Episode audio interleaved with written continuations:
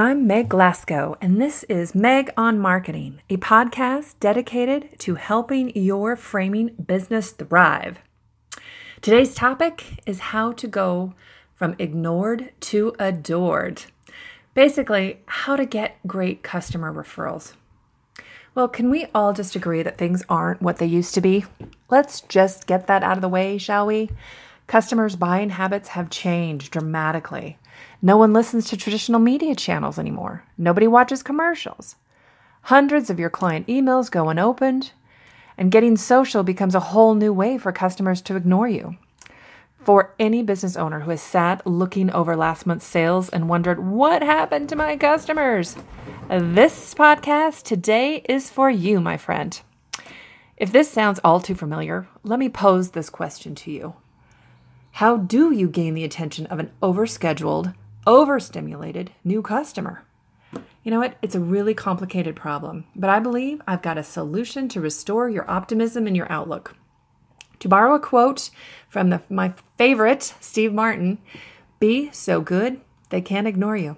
That's what we try to live by. I love this quote so much, I have it pinned to the bulletin board in my office. It reminds me of what it takes to be successful in this business or any business you're in persistent excellence. From what your customer sees online to my storefront, merchandising displays, my selection, uh, the design of my frames on the walls, and most importantly, customer service. Maintaining constant quality is the key. Excellence is what builds a reputation and keeps customers coming back.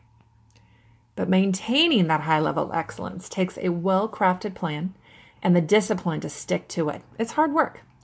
So if you've if you're ready to take the next steps and turn your customers into a business boosting referral machine, I've got seven critical ways to get customers to notice you. Let's start with number one. First thing, be awesome. Step one, if you want to grow your business through referrals, is to do precisely what you've promised the customer you do. Be open when you say you are. Don't leave early. Believe me, I've heard framers complain about this. Leaving early, leave a note on the door, and then they get a customer complaint online. Well, that happens, you deserve it. Finish projects on time. Be professional.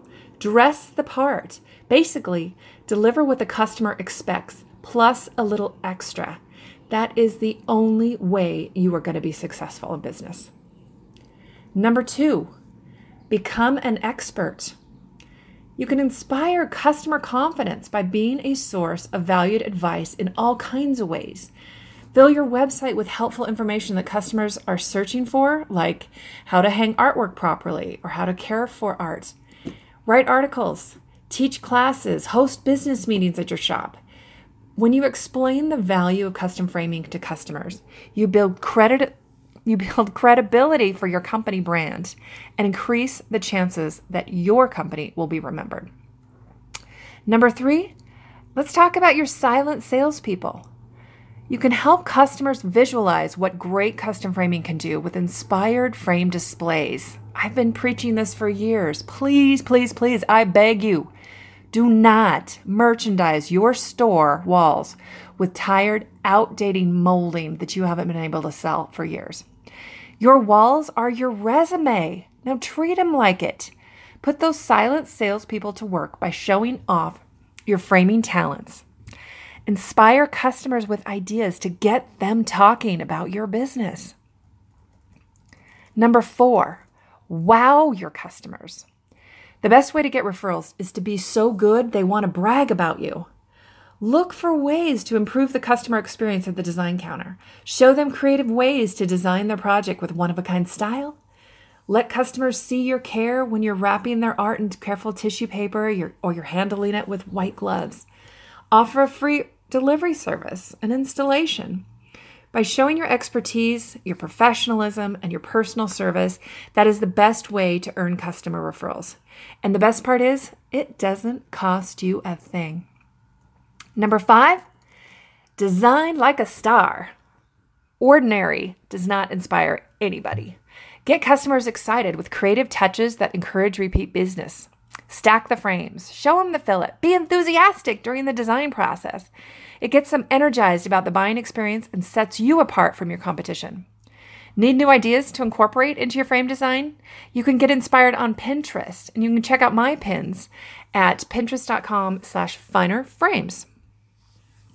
Number six, referral candy. A simple way to encourage retail referrals is with the referral program.